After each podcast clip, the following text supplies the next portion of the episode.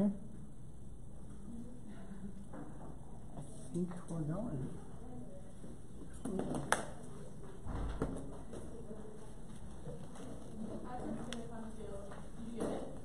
I think so.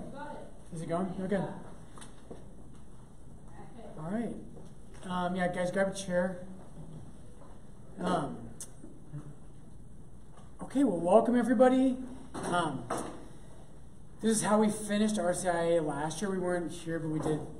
We used this little guy to kind of live stream. Um, so, hey guys, welcome. There's chairs over here. Uh, apparently, there's not. Yeah. There's more through there. I'm guessing. and Yes, stuff. there are. Okay. So, here, can you monitor the color? It was actually from your house. It was in my house. Yeah, we did this in my house at the end of the year last year.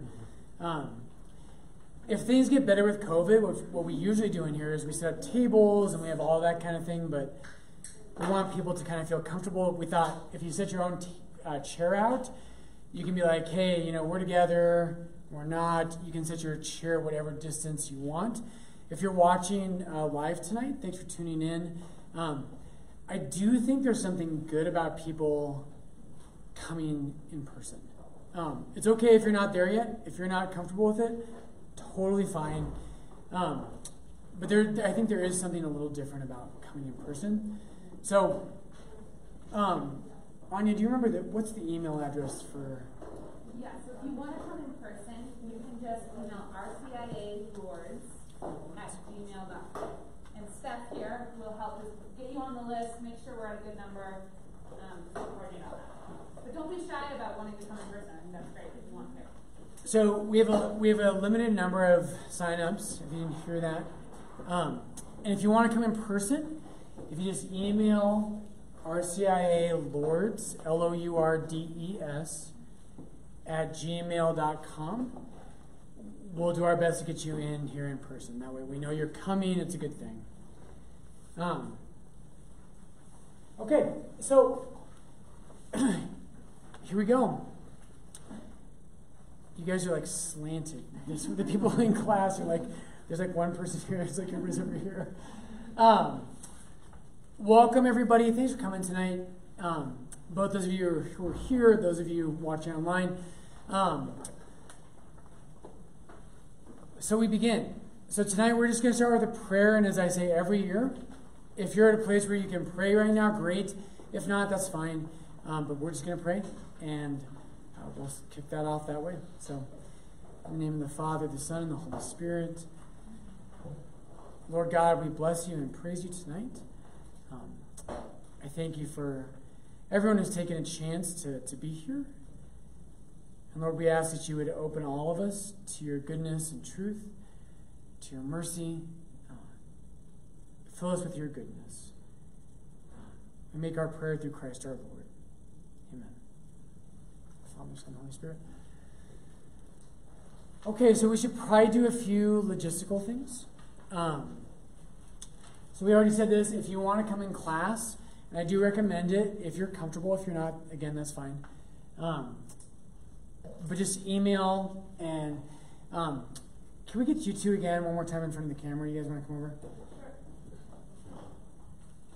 So two people who help with RCIA. If you don't know me, I'm Father Brian. I'm going to be teaching. I'm the pastor here. Um, Steph Devaney is our RCIA coordinator. Uh, she's a volunteer and she does tons of work for this. So um, you'll meet her. You want to say anything? Yeah. Um, I work full time for Morgan Stanley, so I monitor that email like throughout the day and at night. So if I don't get back to you right away, that's why. But I do try to get back that day. So you're welcome to email me anytime. I know we have some people out of state too who are watching this, so you can email me anytime for that. Um, there was one other thing I wanted to say. Oh, for questions for people who can't comment on the Facebook, you can email the RCIA Lourdes at Gmail, and I'm monitoring out throughout the whole class so I can ask you live. So you, it's still active. This is just the best way for us to do it. But I'm so excited to be here and that we have this big of a turnout amidst 2020, the year to remember. so it's just great. Hopefully, I can get to know you more, and then you can go. Oh. And my name's Anya. I am a ministry coordinator here at Lourdes. I'm also five months pregnant. so Steph is really going to be taking over so much of this, which is awesome. We're so happy to have her. Always feel free to reach out to me as well if you have questions or I can help direct you. If you have questions about Lourdes in general or other ministry, I'm more than happy to talk about that kind of thing as well.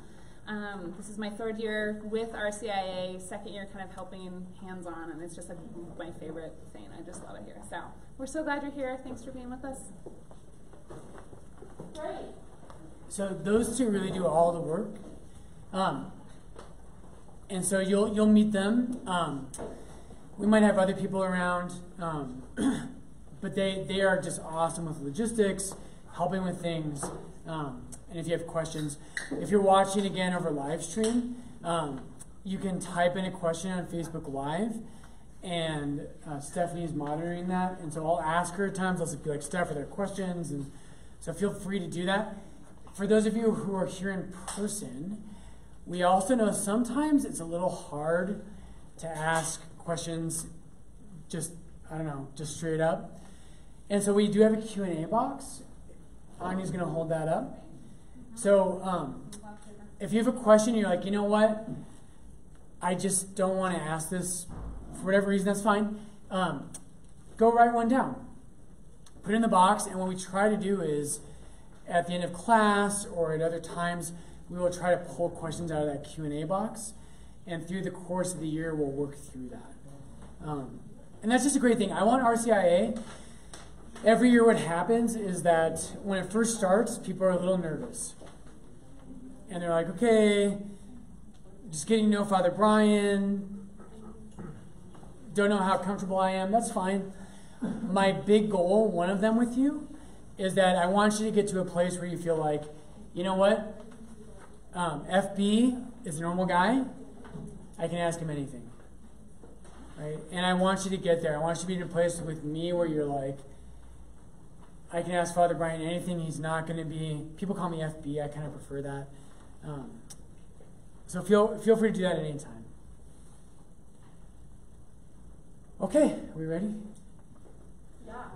Yes. You talked last week about going to college and study. study.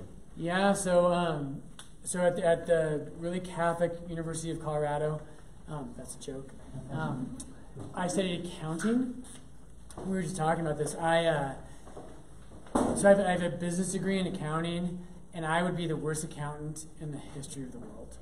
Like I didn't know what I wanted to do with life, like so many I think college kids, and so I went to business school, and then the best professor in my freshman year was the accounting professor. So I was like, okay, accounting, and now I'm like basically the CEO of a small business, and my like business manager's like, I'm like, is that good or bad?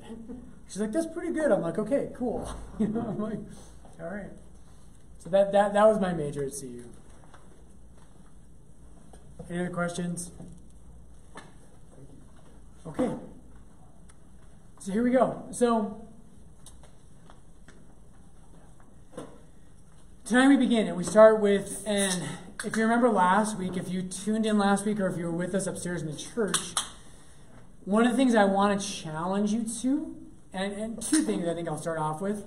I want to challenge you to, um, I want to start with, you. Sh- I don't want you to have a stance. If you come to RCIA and your stance is like this, there's nothing I can do. There's, a, there's nothing I can do. I will give you, I'm not, I am not the most intelligent, articulate voice out there, but I have studied a lot of what we're going to talk about for at least 20 years. And I've studied it pretty intensely. Um, I will give you very good arguments for the things we're going to talk about. And I will try my best to speak to your mind and to your heart. Um, but this class is not just going to be good or bad based on me. You, the way you come to this class really matters.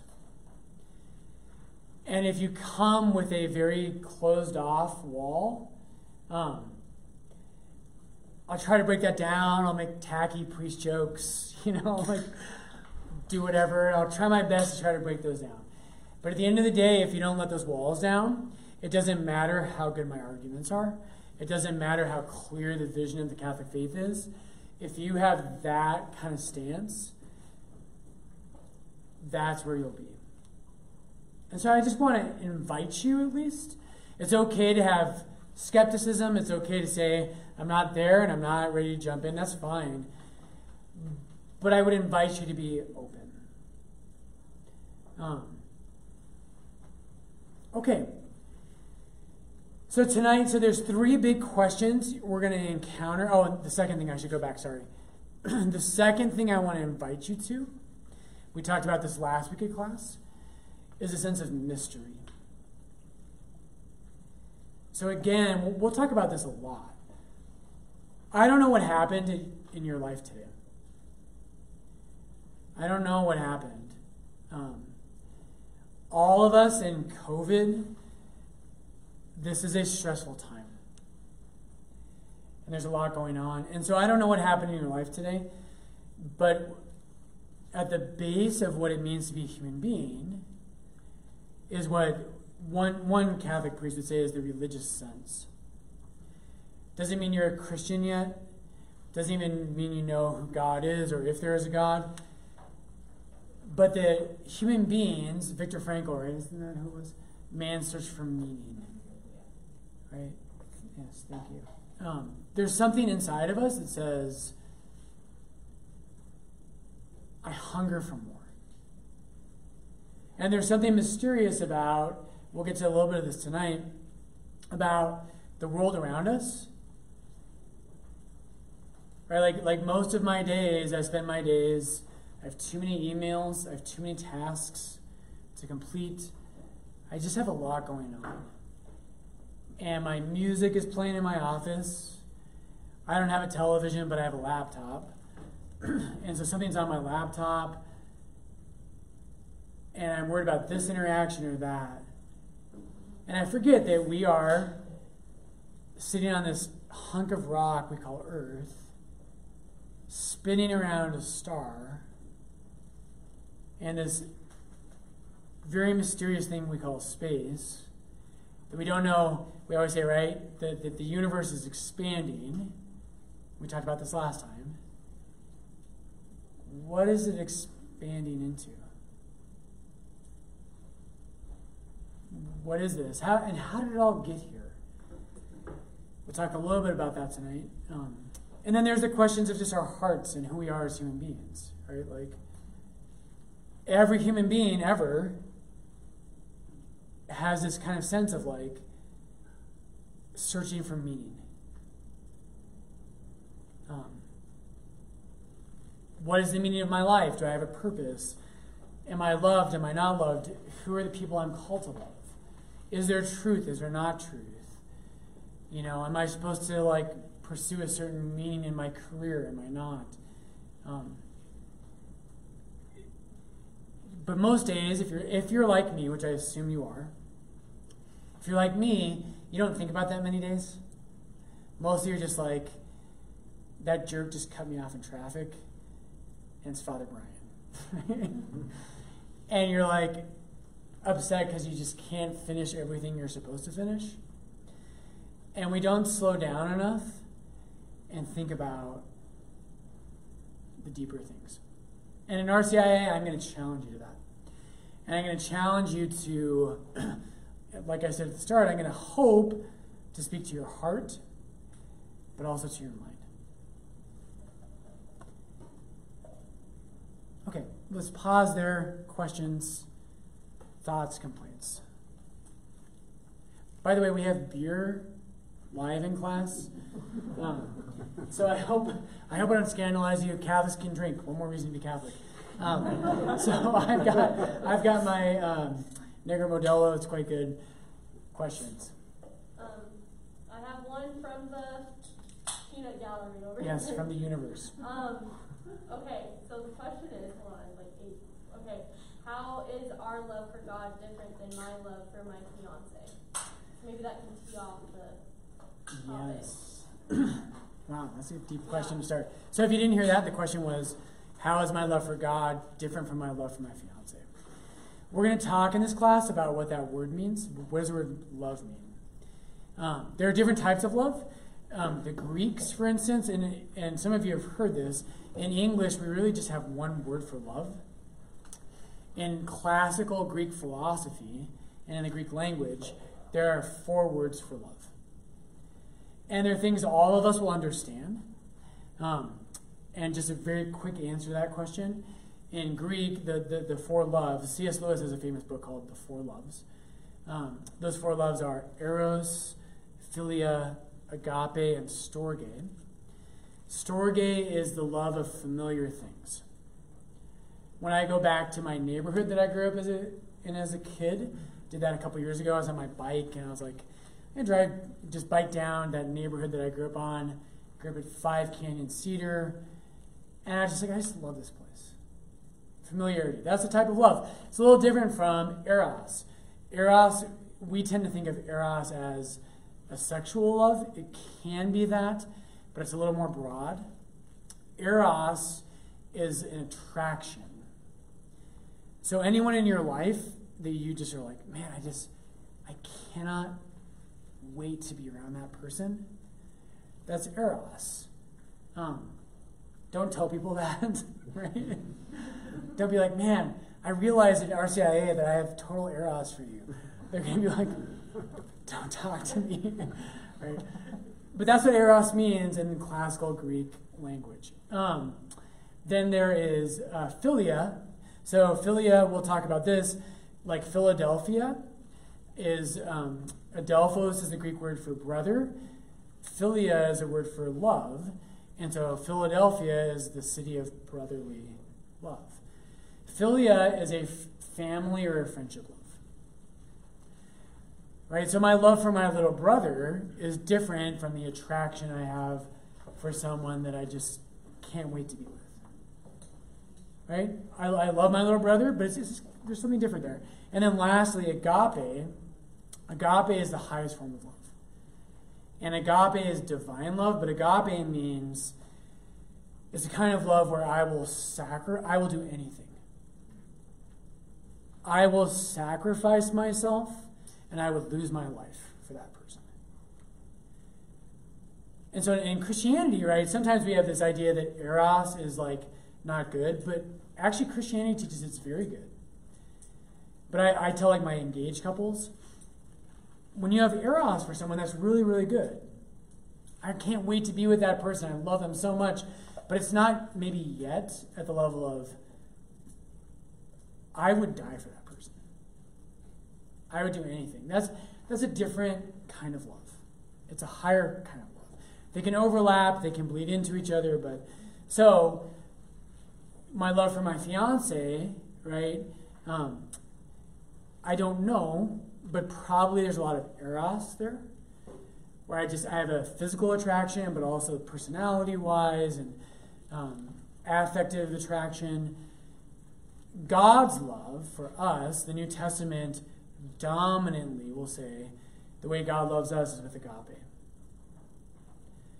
Is it, and that's what Christianity, this is jumping the gun, but, right, as Christians, we believe that Jesus literally did that, right? He sacrificed himself, and he not only would give anything, he did give everything. Okay, that's going to happen a lot. Long answer to a short question. That's what happens. Great. More? That's it for now. Anybody here? Okay. Okay, so first first starting point tonight is going to be we're going to talk a lot. I'm going to appeal. I'm I'm I tend to be someone who lives up here. I am a thinker. I am not the smartest person on earth for sure, but I am a thinker. I read a ton. My mind tends to lead my heart. So I'm going to talk to you a lot about what I think is true and what the Catholic Church thinks is true and why. But what I want to start with is that Christianity did not start that way. And this is, this is the beginning point of our, our discussion together. Lots of time in human history, there have been brilliant people, way more brilliant than I am, right? Who could just destroy me in an argument. Um, and what's interesting in history is like you have people who are really, really, really smart, but it turns out they're wrong. At least to some degree about something, which is true of, I would say, every single human being. Um, and what happens is that for us as human beings, we live in the world we live in. And I would say right now in 2020 America, you can't help but be influenced by the world we live in. And we just think we're the ones who kind of know better than the last generation. Does that, does that kind of make sense? This means yes. This means no. Or you can at the four. Okay. Thank you for not responding. I appreciate that. Okay. Um, we tend to think that. We tend to think we just know better than previous generations. Now, what I want to talk about to start tonight is that Christianity did not begin that way.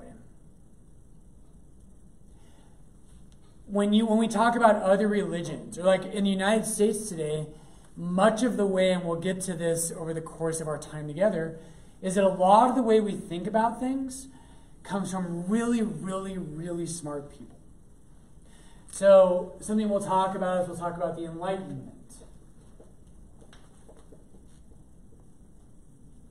I like writing words on the board because it makes me feel powerful. um, that says Enlightenment. If you can't see it, can you see that online? Um, I'm also writing it too. So Okay, thank yeah. you. That, so, so no. It's a little. There's a little glare. Okay, so Enlightenment, we'll talk about the Enlightenment. And in the Enlightenment, you have f- thinkers and great philosophers that are brilliant. Um, we're going to talk about postmodernism. You have really smart postmodern thinkers. You have all kinds of really intelligent people.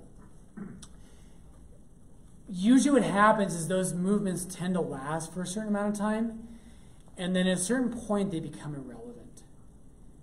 And no one knows how long that will be. Christianity did not start that way. And almost, and I will push you that, that other philosophies, worldviews, religions, they tend to start with someone who kind of figured it out. So, Buddha, for instance, Siddhartha Gautama, attained enlightenment. If you, if you follow the Buddhist religion, that's what they say happened, is that Buddha attained enlightenment. He got to a point in his life where he kind of figured it out.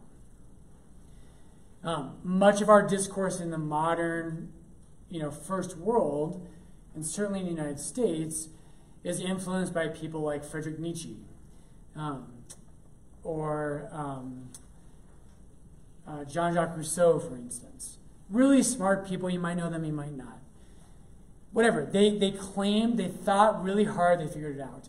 Here's how Christianity started Christianity blew up in the first century, and we're going to talk about this. It exploded, and it didn't explode with smart people.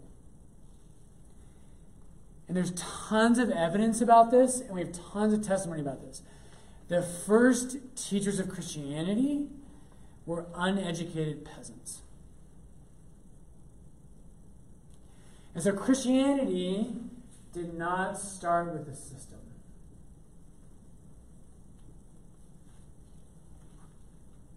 It didn't start that way. Lots of other things do. Lots of lots of kind of things that people believe about how the world is. They start with really smart people and they try to put the whole world together and they have an intellectual system where everything makes sense. Christianity, if anything in history can be trusted from the ancient world, Christianity started because a group of people said, This person was dead. I saw him buried. And then I saw him eat fish three days later.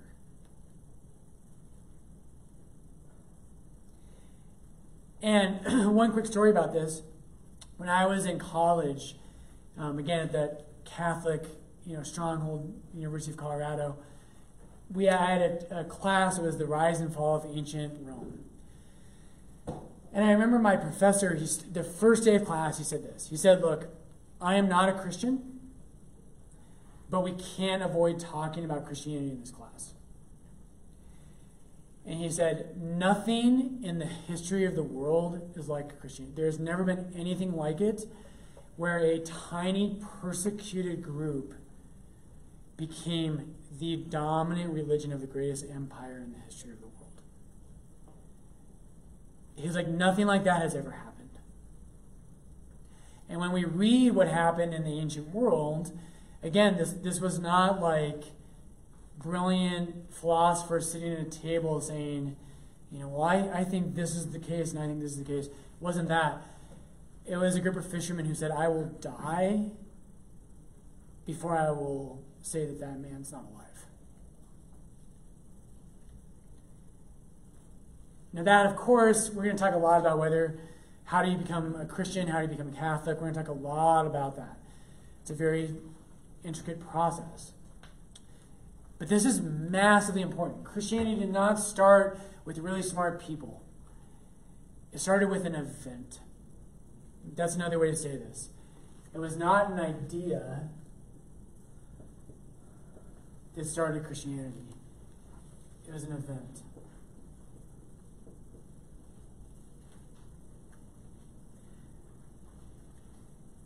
Okay, let's pause there really quick. Questions or thoughts about that? Give it a second because there's a little lag. Right time. In the spring when COVID hit, we were doing the same thing, but it was like the five of us in my house. And this is a little different. So, Yeah. anybody here? Any any thoughts about that? Questions? Pushback?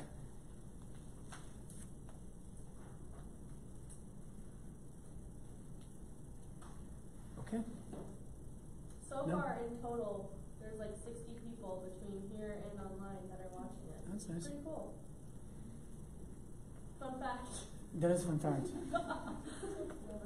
Yeah. Yeah. So, one of the reasons that matters, why is that important? One of the reasons that matters is that this isn't just an idea someone came up with. Um, I've met lots of people who are, I've been very privileged, who are insanely smart,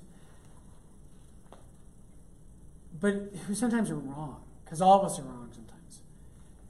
Um, and and what, the, what the early Christians tell us is that being a Christian isn't about something that someone came up with, but it was about something that happened. Um, okay. So, if you're going to become Catholic,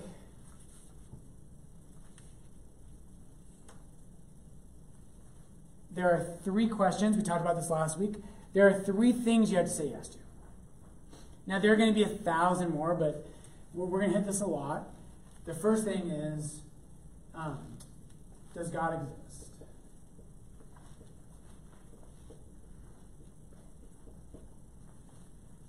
You've got to be able to say yes to that. You might not be able to explain it perfectly. You might not be able to be a philosopher. Um, but you can't be a Christian if you can't say yes to that question. Right? The second question is Is Jesus God?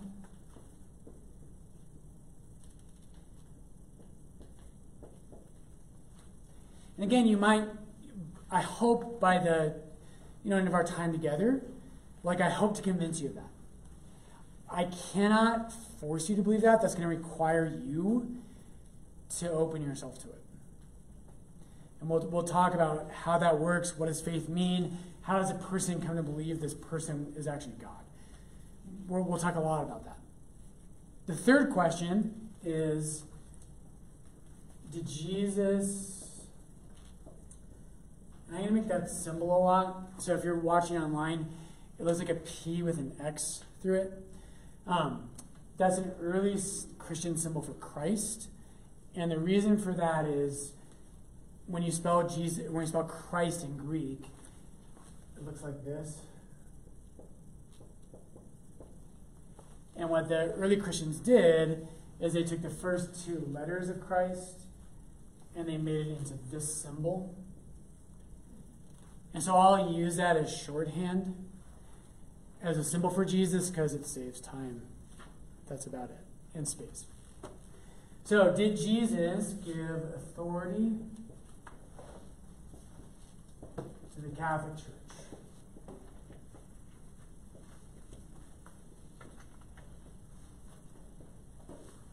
Question mark. Those are the three questions. We're going to spend a lot of time on all three of them. And by the way, we're going to talk about a hundred other questions you have. We're going to talk about um, is the Eucharist really the body and blood of Jesus? Why can't women be priests? What's wrong with gay marriage? Um, I don't know. Everything you can think of. And if I don't think of it, put a question in the question box or ask it online. Um, and here's my point is that, and we, again, we said this last week, so we're just retracing a little bit here tonight. Um, when you get married, you don't have to know everything about your spouse. In fact, I would say it's impossible to know everything about your spouse when you get married. Um, but you better know some big questions, right? Like, do I love this person?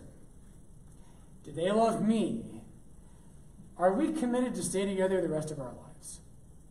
If you haven't answered those three, I won't marry you. Right? But if you don't know what your like spouse's or your, your fiance's like favorite band from the 80s is, we're to be okay. Right? With Catholicism, you probably have questions that are like really important, and we're going to get to as many of them as we can. But these are the three big ones. Because you might say, hey, you know what? I don't understand the church's teaching on, um, I don't know, um, why priests wear black. Not sure that I understand that actually. Does it really matter if I believe these three things? No, not as much. You can still be a very good Catholic and not know why priests wear black. It's not a central point. Okay, does that make sense? Okay, thank you. Okay, so here we go. So tonight what we're going to do is we're going to dive into the first question. We're going to start this. I never know where any of you are at. Usually what happens, and I said this again last week, in the first class, in the first couple of classes, this is a little bit more intellectually dense. We have to do it because some of you really need that. Usually what happens is 90% of people are like, I just trust God exists. I have no question about that whatsoever. But it really matters for the 10% who aren't there. And if you already are there, I want you to not just feel that way. I want you to be like intellectually confident that this isn't a feeling. This is not a, a nice idea or something I hope is true. The, the God's existence is more certain than two and two is four. If you don't believe God exists, it's, it's easier to believe that than it is to believe two and two is four. And I want to convince you of that. Okay, ready for that?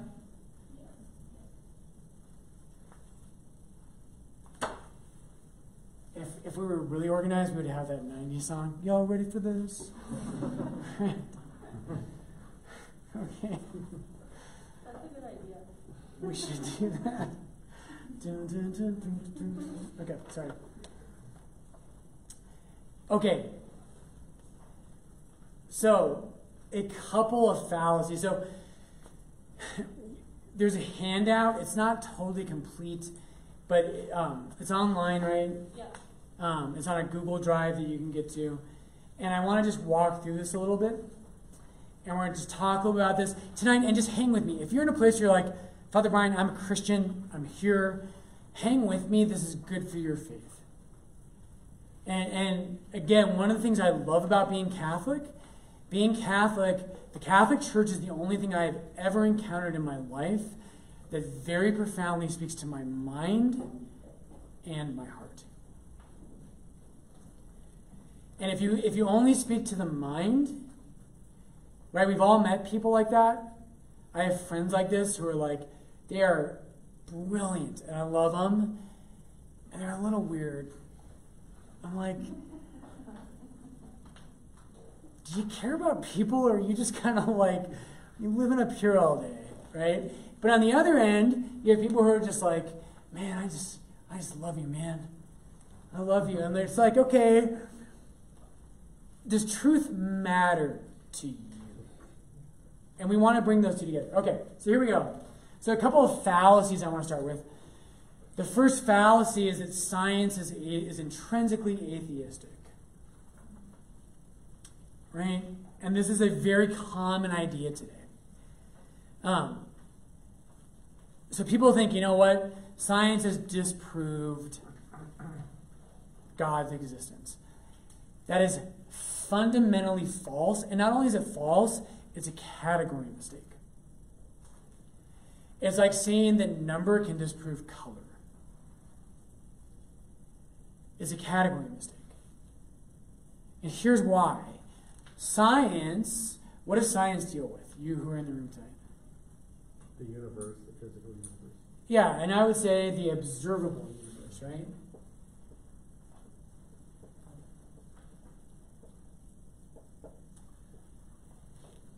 The scientific method, right, it, it, and someone will call me out on this because science is not my expertise.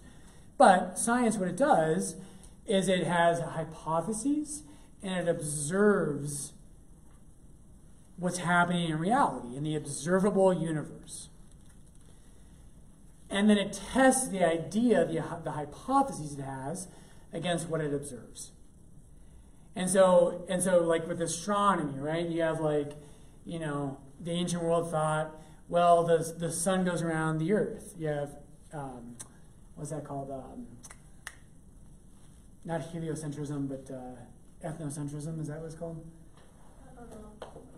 I forget their technical word. But anyway, you know, you think the the because it looks like it. You look out in the night sky and you say, okay, like, well, it looks like the sun goes around the earth.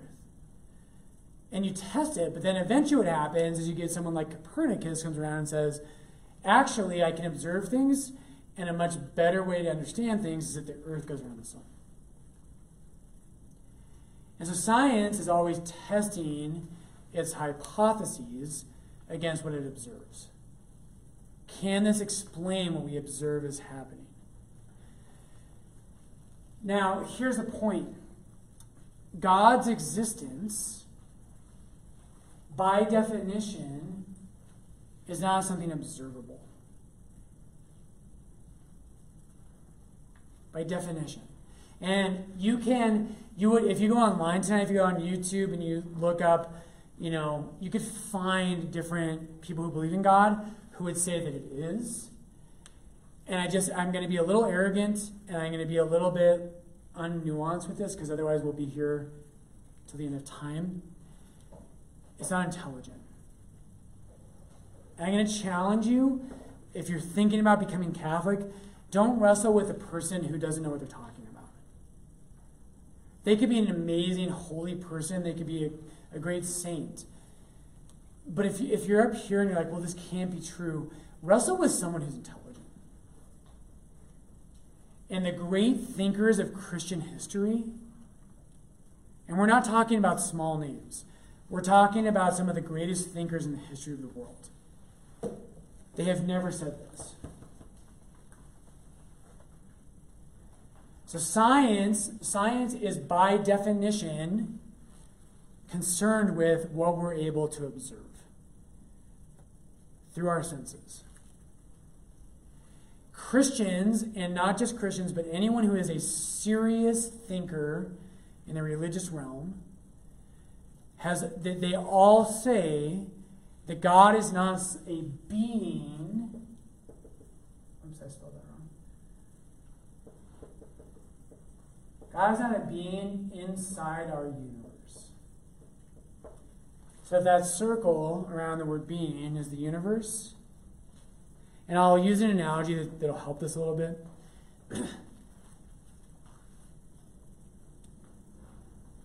Serious thinkers about God, and we're not talking about modern ones. I'm not talking about, oh wow, like Father Brian encountered atheism, and so he's come up with a good response to this. I'm talking about Aristotle in the third century BC. I'm talking about Plato. I'm talking about Jesus. I'm talking about St. Augustine. I'm talking about St. Thomas Aquinas. I'm talking about Averroes in the Islamic religion. These are not small names. These are some of the greatest thinkers in all of history. What science does, science is concerned with what's inside our universe.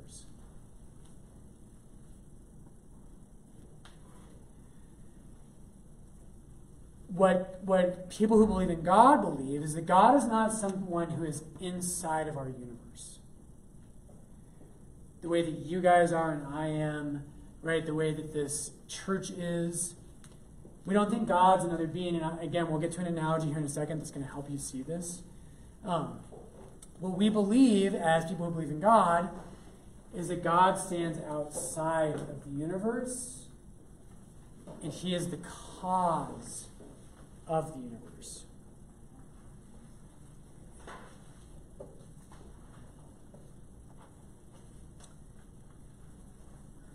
Okay, so here's the analogy.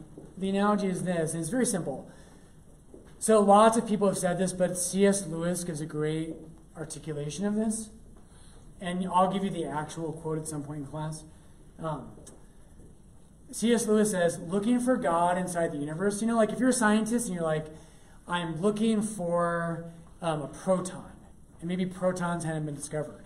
And you're looking and searching, you get microscopes, and you drill down to the lowest levels of, of beings, and you're looking at, the atom, and you're trying to find it, and as you find it, like, there it is, there's a proton, it's inside our universe. Or you're a biologist, and you say, you know, um, I believe that Bigfoot exists. And you're looking inside of our universe. And by the way, you'll hear atheists say this. They'll compare God to Bigfoot, which is extraordinarily unintelligent.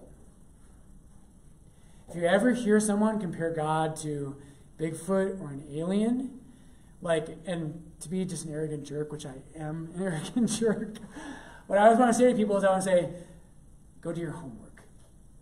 Go actually read real thinkers and like come talk to me when you've done that. No serious thinker believes that God is like Bigfoot. Like, and I don't believe in Bigfoot, by the way.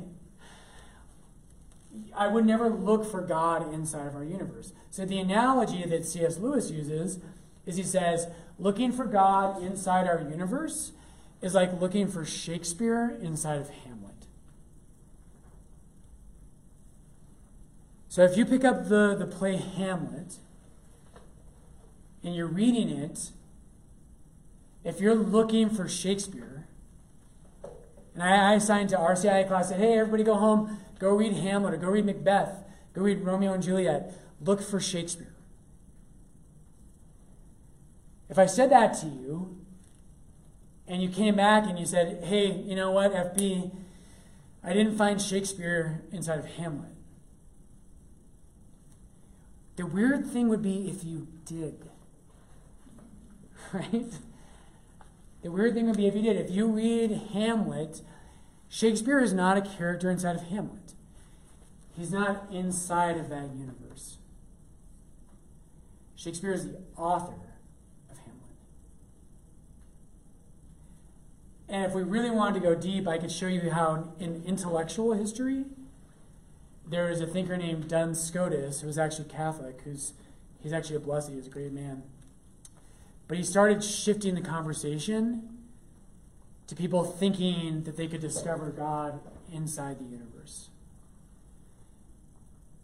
And today, when I, when I listen to people who are atheists, they tend to say things like that.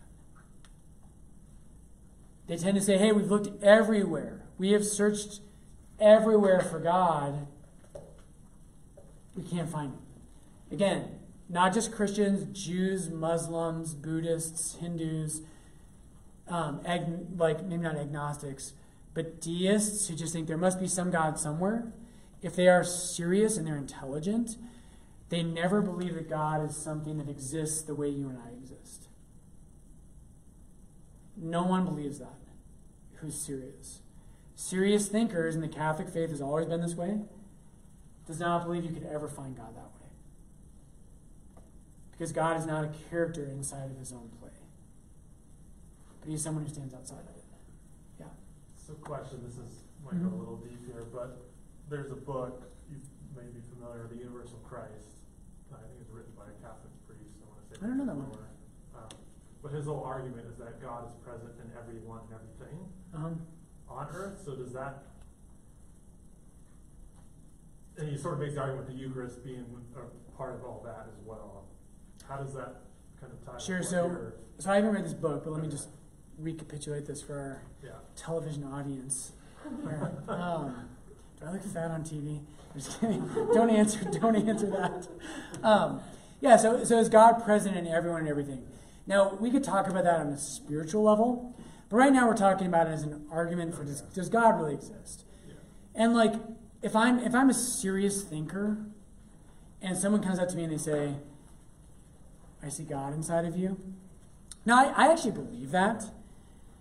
It's a really bad argument, right? Like, it's you would never convince an atheist unless there's something more to it. But but that alone, right, wouldn't convince someone of that. Like, we do believe God is present in a spiritual way, but in, we're talking right now about science. Science doesn't deal with spiritual realities. Science is with observable phenomenon that I can test. And I can take an idea that I have and I can test it against my idea. That's, right. I Right. think it's more a spiritual sense, I guess. Yeah. of the argument. So that's so I actually do think that's true, but it's just in the realm we're talking about right now, it's not a good argument. Other questions? By week three, he'll be comfortable with me and he'll be like, FB, I got four questions. Any more? No. Okay. Okay, that's the first that's the first thing that I just want to show you is like you will see people on the internet who say and scientists and very intelligent scientists who will say we've proved God doesn't exist. And this is you ever you know like when NBA players talk about politics? You ever you ever heard that happening? like ever when when people are like Hollywood actors when they talk about politics, they're entitled to their opinion. Of course they are. But just because they're a good football player doesn't mean they know a lot about politics. Really, really, really intelligent scientists sometimes are really, really unintelligent about philosophy. It's mind blowing.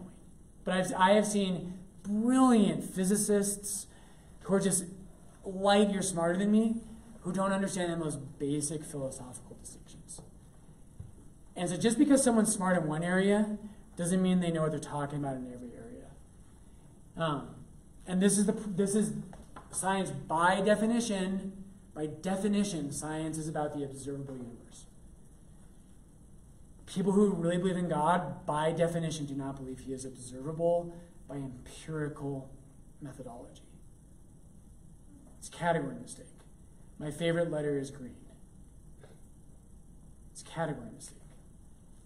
Okay. Second, second myth, I'm going to go much quicker with the other ones. Second myth is religion is the source of wars. This is a big one. Has anybody ever heard that? The religion just is the source of wars? Yeah, right? now, religion does cause fighting. But what I would actually say is that human beings cause fighting. Some human beings are religious, others aren't. And so people today, like I like and so I about I don't know, a year and a half ago, I really got interested in the new atheists. So you might know some of them, was like Richard Dawkins and uh, Chris Hitchens and Sam Harris. Um, uh, what's the other guy's name? Uh, I'm gonna blank it right now. But they- they'll all say they'll say, look, religion just causes like fighting and evil and wars. Now, and they'll say, look, look at this war, and look at this, and look at 9/11, and look at this, and they're, not wrong. But what I always want to say, and we're going to be very quick with this, is that human beings cause fighting. And wars are evil, and we should do our best to avoid them at all possible costs. The 20th century had more death than all centuries we know of combined. And they were caused by atheistic regimes. And so the simple point there is if I have to own the Crusades, the atheist has to own Stalin And Hitler. and Hitler. If I'm responsible for what happened in the 12th century, which I don't think I am, and I actually don't think the atheist today is responsible for Stalin or Hitler. But if they're going to say you're a Christian, Christian religion causes wars and hatred, my simple response is if that's the standard, you have more to answer for than all of human history combined. It's just it's unintelligent. Even playing field, human beings cause wars. It's no it's no intelligent argument against God's existence. Okay. Third one, evolution is incompatible with Christianity. Has anybody ever thought this? No one. Okay, one person. Yeah, you're wrong. A lot of people today think that evolution and Christianity can't go hand in hand. I don't want to go too deep into this tonight, but what I do want to just tell you very briefly is that the Catholic Church has no problem with evolution. I believe in evolution. Um, Pope Benedict XVI, who is one of the most intelligent men of the 20th century, talks all the time about evolution and it just assumes it is true. Saint John Paul II assumes evolution is true. There are certain nuances within that, but by and large, um, you'll meet a lot of Christians who have problems with evolutions, with evolution. Catholics don't. We just we just don't have a problem with that. Um, we don't see any contradiction there whatsoever. Okay, pause. Questions, thoughts? Yes. So like with that, I hear that all the time, and like I am Catholic, so a lot of times they say, yeah, the Catholic faith doesn't have any issue with evolution. But then everybody always goes to the God created Adam and Eve, they didn't create the Neanderthals. And so I guess Great. if you could shed a little light on that. Yeah, it's a great question. So to repeat that for those listening over the web, um, so she said she's Catholic and she hears that all the time, but you hear Catholics, and correct me if I get this wrong, Catholics will say, yeah, but God created Adam and Eve and not the Neanderthals. So how does that kind of squares that? Well, sorry, I might have said that a little differently. I would say that I'm Catholic and the Catholic Church does not have an issue with evolution. And a lot of people say that in Christianity, um, God created Adam and Eve, didn't create the Neanderthals. Right. Not necessarily just Catholicism. Okay, not just Catholicism. Okay, yeah. So I think this should be helpful. It's a little bit, it's funny. Tonight I was like a little nervous. I'm like, man, I wasn't underprepared for tonight, but this is good because we're off topic and we're jumping ahead. And I know a little bit about this stuff. So, so here's here's what the church thinks about this. So Catholicism has an actual authoritative document on this. It's called Humani Generis. It was written by Pope Pius XII in like the late 1940s, early 50s. Um, so Humani Generis. Oops.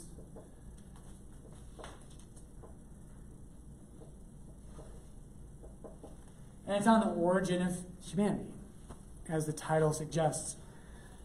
So here's with evolution, what the church believes is, is that God did create humanity. But what does that mean? And so evolution, we'll get to this more with time, I think. But evolution, um, there's there's a couple big questions in evolution that demand philosophical answers and not just biological answers. So the first question is how do you go from a rock or something that does not have life? How do you jump from something that's inanimate to something that has life?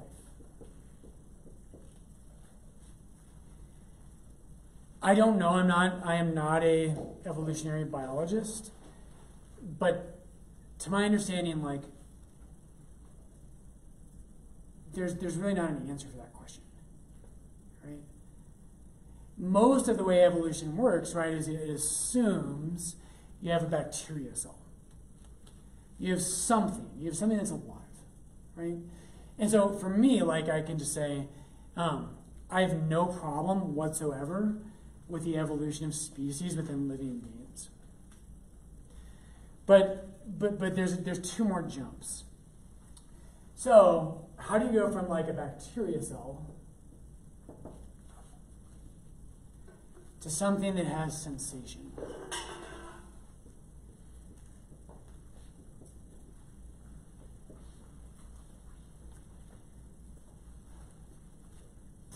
It's difficult problem to answer.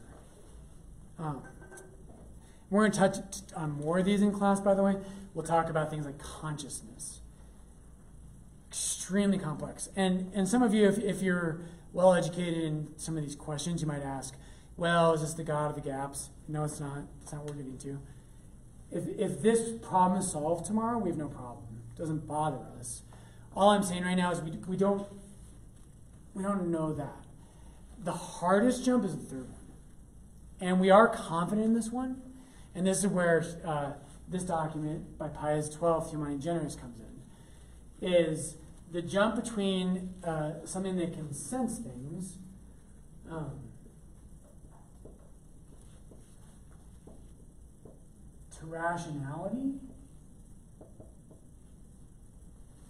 And we're going to talk about that word. This is a little bit much for the first night. I don't know if anybody's here tonight is like, what in the HE double hockey sticks are we talking about?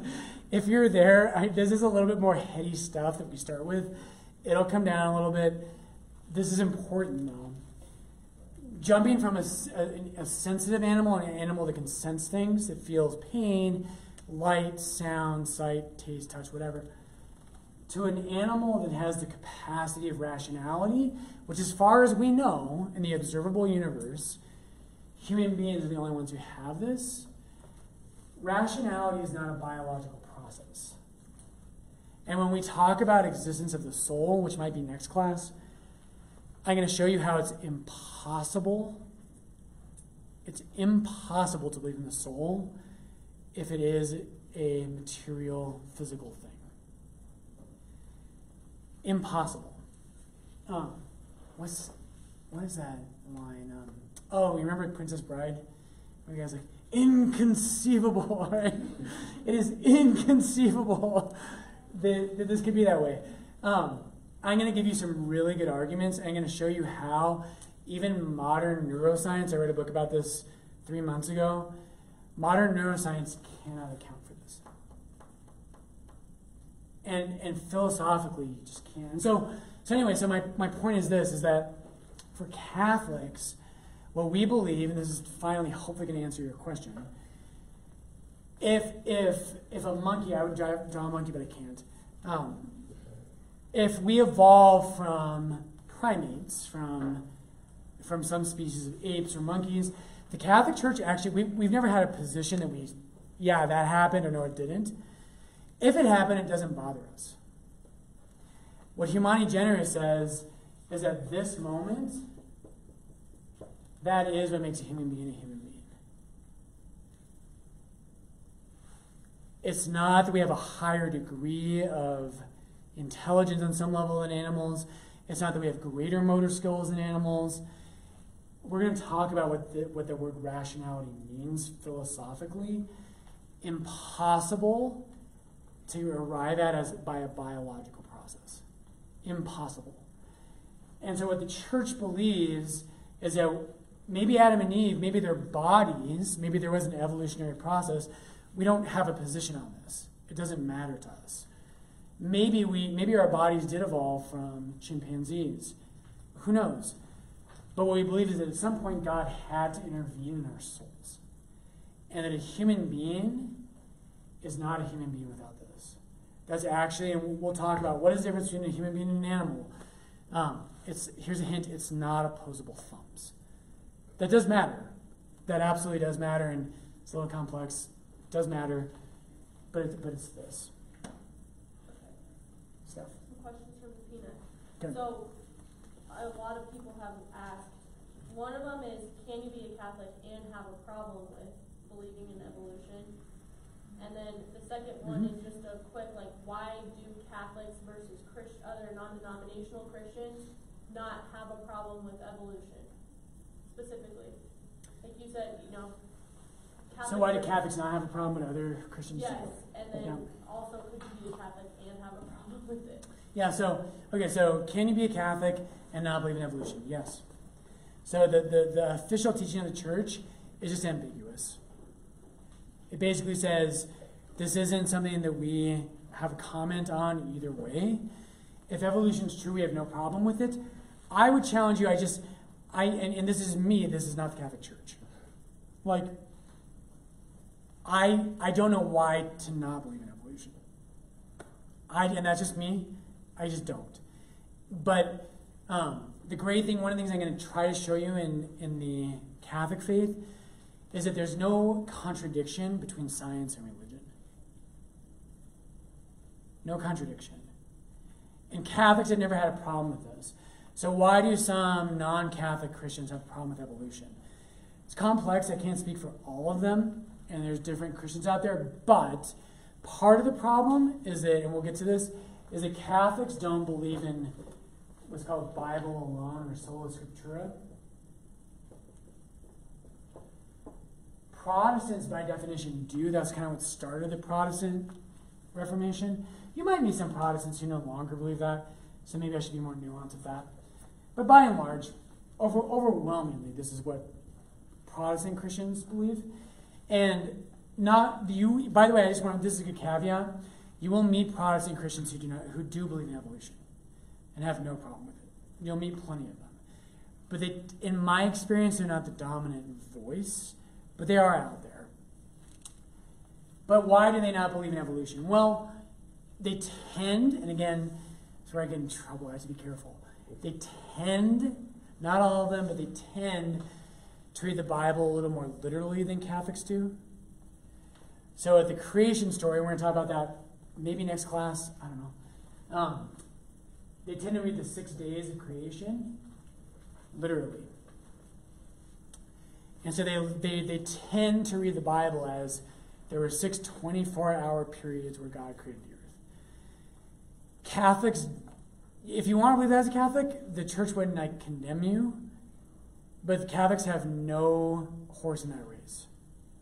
St. Augustine in the fourth century, so we're talking the 300s, St. Augustine is very clear that there's no way this is six 24 hour periods.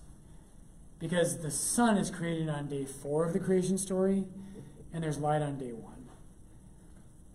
And Catholics have never had a problem saying, we're gonna, this is going to blow your mind. Come back next week. You're going to love hearing about the creation story. Catholics have never, ever had a problem saying the creation story is not about how God created the world, it's about why. And this is not a modern Father Brian at Lourdes trying to kind of trick you. This is an ancient thing that the ancient Christians talk about. Um, humans have invented gods. You said these gods were just thought of rather than Christianity starting with an event. about. How did the Jewish people encounter God and know that this is actually God and not just another thought? Yeah, so Judaism corresponds. I, that's a great question. So the question, do you guys hear that? How did, and actually for people on the internet, it's not weird to say, hello to the internet. um, what about Judaism? Is Judaism just someone who thought up the idea of God? No. Christians, Or how did they encounter God and know that it was actually God? and it's similar for Jews, it's through an event. Right? The, the, the definitive Jewish event is the Exodus story. And so Jews believe it was not just like the system, but it was a revelation. We're going to talk about that as well. But the, this wasn't somebody's great idea, but it was something that happened in history. And so Jews stand in continuity with Christians.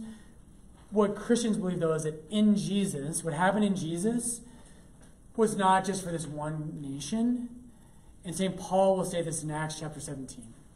Is that so? Paul, so imagine today, like, imagine it's some religion you've never heard of before, and imagine it's it's causing buzz. People like, what is this thing?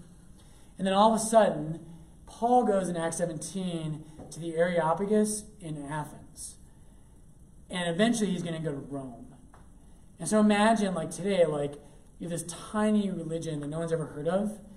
And what Paul does when he goes to Athens, which is the center of intellectual thought, he says, look, lots of people believe lots of things, but now God has, and God overlooks that, because how were you supposed to know? But he says, now he has given definitive proof to everyone, everywhere, because he has raised a person from the dead. And so the ancient world, we'll talk about this when we talk about resurrection, the ancient world did not believe in resurrection. You'll hear people say that. They're like, oh, people believe people rose from the dead. No, they didn't. And I have done my research on this. No, they didn't. No one believed in resurrection. This doesn't prove Christianity, but the early Christians died martyrs because they saw someone rise from the dead. And they said this is a game changer for all of humanity. So with Judaism, there was an encounter, but it was like for this people, and it was on its way for everyone. And what Christians believe is that in Christ, it came to the moment where this is not for one nation, this is for everyone. Um, did that kind of answer it, stuff? I think so. It's hard when they're not in the room. I'll tell her. They can't rebut me. Yeah. Love that. No, just kidding. Yeah. So would be, so would Mormonism be more of a idea? Yeah, no, these are good, good examples. Mormonism was, it claims to be also a revelation. Um, so this is good. You guys are, I love this group. Got their thinking caps on. So Mormonism um, would claim also revelation. The big difference between other Christians and Mormons, and this is always a delicate subject, Catholics and most Christians don't believe Mormons are, are Christians, and I don't mean that to be offensive to them. I have, I have friends who are Mormons. They regard themselves as Christians. The pushback on them is that when Joseph Smith had his revelation, it's a what we would call a private revelation. So what, it, what that means is that he had the golden tablets, he saw them, and uh, there were supposedly other witnesses. They all recanted later. And what Catholics believe in and Christians is public revelation. So, in other words, what we believe is like if I said to you, I said, hey, guys, I had this amazing, unbelievable experience of God. I was filled with peace and light and joy, and God told me your sins. Here they are, right? Like, I don't know. But if I, if I had that kind of experience, and by the way, sometimes people will say things like that to me. They say, Father Brian, God came to me and this happened. And, and the, the question that happens with that is, how am I supposed to know? Right? Like, it's, it's really hard to deny someone else's experience. And what Christianity believes in, if you're, if you're someone who's coming from a Christian tradition, this is what Hebrews chapter 1 is all about. Is that the, the revelation of Jesus Christ was not a hidden, private thing, it was public. And so it, it is able to be scrutinized, it is able to be challenged. It was not done in a dark corner. It is something that all of us can say, either that's true or it's not. Um, and so with Mormons, yeah, they, they do claim a revelation and not a system so much. Um, so they are an exception to that. Um, but this, theirs is a private revelation. Yeah. Just quickly to go back to that question earlier on the evolution piece of it. So is the argument that Adam and Eve, they may not necessarily have been human beings. They could have evolved from something else that was still rational, but they evolved into potentially human beings. Or were they created as human beings? So the key point here is that you can't be a human being without being rational. Oh, to repeat. Yeah, repeat that for the camera. It's so hard to get Sorry. camera head lit on I need to do camera. that. No, that's really good. So, um, Yeah. So, so to go back to the evolution question, were Adam and Eve created as human beings? Will you just repeat it again so I can? Yeah, I was just curious if Adam and Eve were created as human beings. Right. Like, do we know that for a fact, or do we just know they were created as creatures that were rational and then? Yeah. Were they created as human from- beings or created as creatures that were rational Yeah. and then evolved to a point where they became human beings? Right, exactly. Yeah. So what the church would say is that you cannot be a human being without having a rational soul. That that's what it means to be a human being. And we're, we're going to talk about what, what that means. We're going to get very specific in the next couple of classes about what a rational soul, what that means. We're going to talk about what a soul means. How do we know there's such a thing as a soul? We'll talk about that. Um, I'm gonna I'm gonna show you like you don't have to believe in a soul. I think it's if if you don't believe in the soul, you're gonna end up saying some really really unintelligent things. Um, but so what the church teaches about this is like there may have been beings that were evolving, but until they became rational, they were not human beings. And and what we believe is God intervened. If that's the way it happened, then the jump between being a non-rational being and a rational being is a bigger jump than the jump between becoming a rock and a blade of grass. Right? Like a rock does not become a blade of grass. That's a huge leap. The, the jump between being a non rational being and a rational being is light years bigger. And I'm going to show you that. Tonight's not the night, but we will get to that. And what we believe is that that's what makes a human being a human being. And we'll talk about, like, what about people with disabilities? We'll talk about that. They're still human beings, they still have rational souls, actually. We'll, we'll get to that. But But as far as Adam and Eve, there could, so the church says there could have been beings involved in them. They don't die in that hell though. They just say it's possible. We just don't know. But the create, but what they would say is that definitively at some point, God intervened to create humanity. Now, whether He did that was something that was on its way there, and the matter was there, or something brand new, we don't have a position. And one, one more analogy that might help with this. So when I talk to people about this, I think of like, so imagine, so if God created Adam and Eve, just like, hey, here's nothing. I'm going to create Adam and Eve.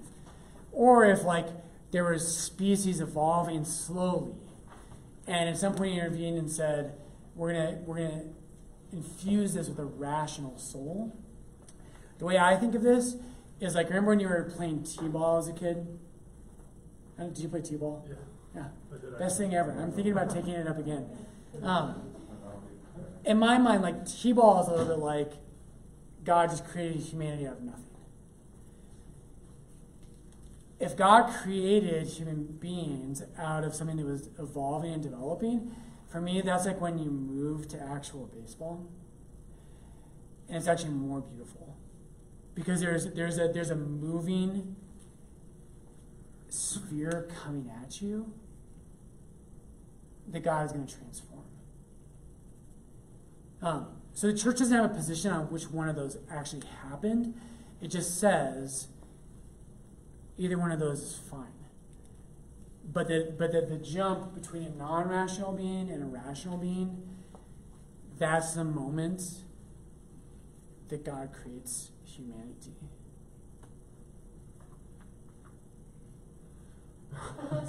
I just, I'm still struggling with the Adam and Eve piece, like, could they have been something not rational?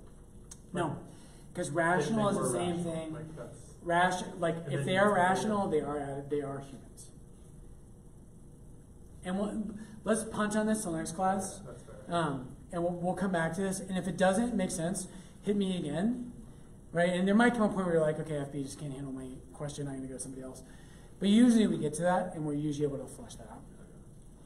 Um, by the way, I usually give you a break. I don't know what happened tonight. I'm sorry. I apologize. That's like my fault. Um, we will give you a break usually to take take you know one time, use the restroom. Um, are there other questions? There's one more. Okay, one more. So, so okay, I believe there's God because I can't understand the creation of something or anything for that matter, like our universe being created from nothing. However, it makes me ask, where did God come from, and why does God not have a creator? Okay, why does God not have a creator? So this actually leads us into, and I'm going to just leave you this tonight. Next class. So next class, I'm just going to warn you, is going to be very intellectual on God's existence. From there, we're gonna. It's not going to be as intensely intellectual. And every year, there's people who are like, "This is awesome. I love this. This is what I wanted." And there's other people who are like, "Why the hell did I come to this class?" And if you're in that latter category, I just encourage you, hang on. Yeah. We're gonna we're gonna move on to some lighter things. But this will set us up for next week. And I hope what'll happen. So some of your quotes on your sheet are about this. Um, so the question this person just asked online is the first quote on our sheet. So, Bertrand Russell was a famous uh, British atheist. And the first quote on your sheet is about this. And basically, here's the idea, right? So, if you have dominoes,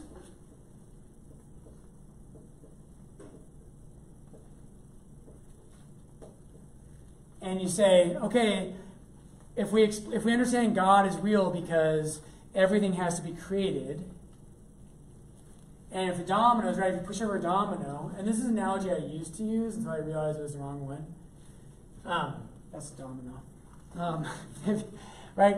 If someone knocks over the first domino, right, that knocks over the second, and on and on and on.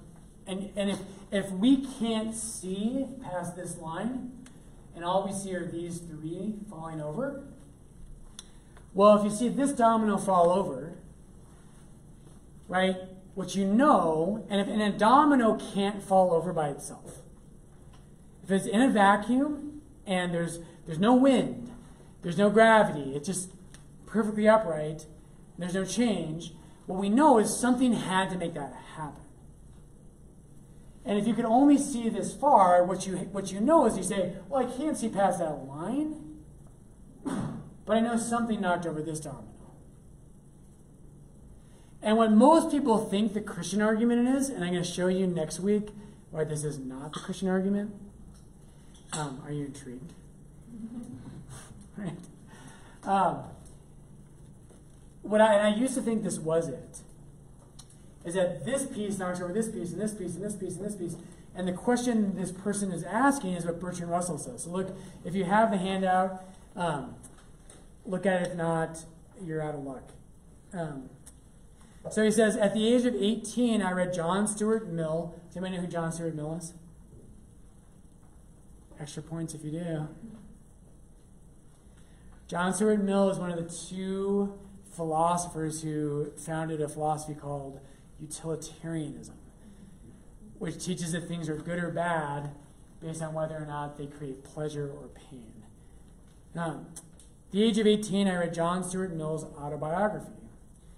And I there found the sentence My father taught me that the question, Who made me? cannot be answered. Since it immediately suggests the further question, Who made God? So that's the question this person's asking, right? Is like, if I'm like, Hey, here's Father Brian, who made me? Well, my parents made me. Well, who made my parents? Well, my grandparents. And if you trace that back forever, I used to think this is why we believe God exists but it's not. What, what this person's saying is, well, eventually Christians think you get to a place of like, well, this one is God. And so or um, John Stuart Mill goes on. Uh, who made me cannot be answered, since it immediately suggests the further question: Who made God? That very simple sentence showed me as I still think the fallacy in the argument of the first cause. We're going to talk about that. That's one of Aristotle's arguments. The first cause, where Aristotle calls it the unmoved mover.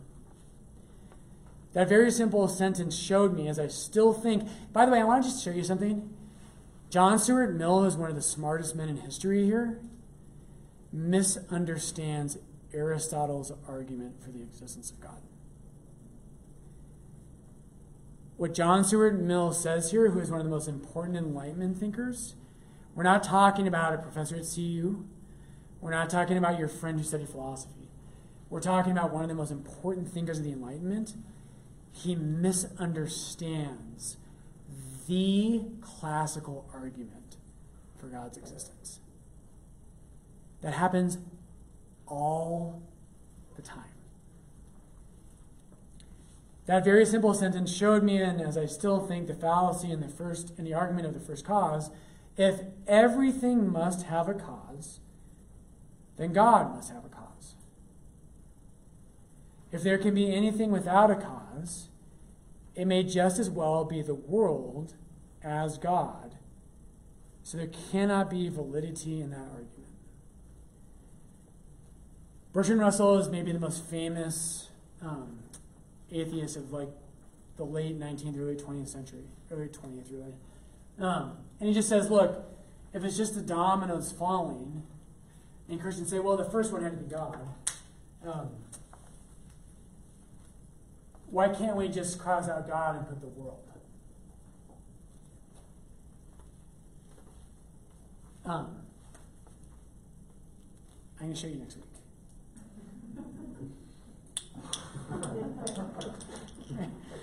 Questions? Because I really, I, I actually, that was so dumb. I really do want to show you next week. Oh, thank you. Um, there it is. The uh, we're going to talk next week about how, if you want to read ahead on the sheet, you can. And if you're someone who this question really matters, I would actually encourage you to read this and think about that for next week. But I'm going to show you how Bertrand Russell, John Stuart Mill, and by the way, I'll bring these back next week and we'll talk about them. So, two great books. We'll, we'll probably start next week talking about this guy. There's a guy named Ed Feser, who I think is the best author right now, who's just showing how all these people who claim that God's existence has been disproved. And he's he's very he's kind of like I like him because he's kind of a pistol, and he's like they just don't take the argument seriously. Um, this guy, so Ed Feser, two of his books, he's wrote, written a bunch of them. Uh, Convert to Catholicism, I will tell you his story next week. He was an atheist, and his own studies led him to become Catholic. Um, brilliant philosopher, he's one of the most important philosophers alive today. Um, the Last Superstition, um, which is a refutation of the new atheism, and then Five Proofs of the Existence of God, which takes five of the classical arguments that people considered irrefutable. Not just like these are really good, but like it's impossible to refute these. He takes those and he just makes them a little bit more accessible today. I'm going to show you next week um, what he says about that and how he shows that so many really, really intelligent and even really good willed people today they simply misread what the great arguments for God's existence are. And once you get them, no one has ever refuted them. Pretty cool, huh? Announcements, thoughts? Um, okay, so just a couple logistical things. So from now on, we're going to meet in this room, which is called McCadden Hall. So this side door. Hey, come stand in front of the camera. Oh yeah, what am I doing? Um, hello everybody. So now we're going to be meeting in McCadden Hall. So if you come in person, and for those in person, come through the side door, which is by the grotto. It'll be unlocked at about 6:20, and then you can come in. And we'll just continue this chair process for right now. So if you come in person, the chairs will be in the side room, and so you'll just grab your own chair like you did, and it, we just ask you if you could just bring it back and stack them how they were. That would be great. Um, and then, yeah, normally I thought about this when we had 15 minutes left. Normally we have a break, so I'm, I apologize. That's my fault. And then um, some people sent questions that we didn't get to. I am filing them and they will be asked. So you can always write them down. We won't leave you behind.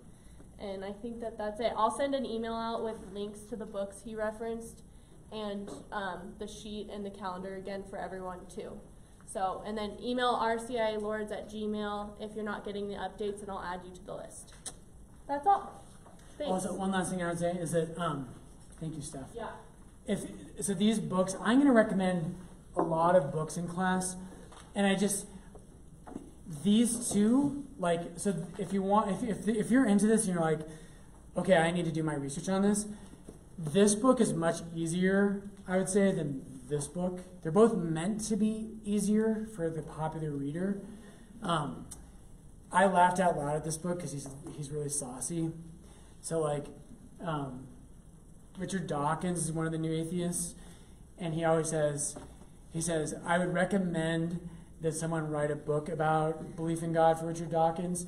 They could call it instead of philosophy for dom- for dummies, they could call it philosophy for Dawkins. Um, and I was like, that is hilarious. Maybe you wouldn't think so. But anyway, I'll tell you. So these are a little difficult though.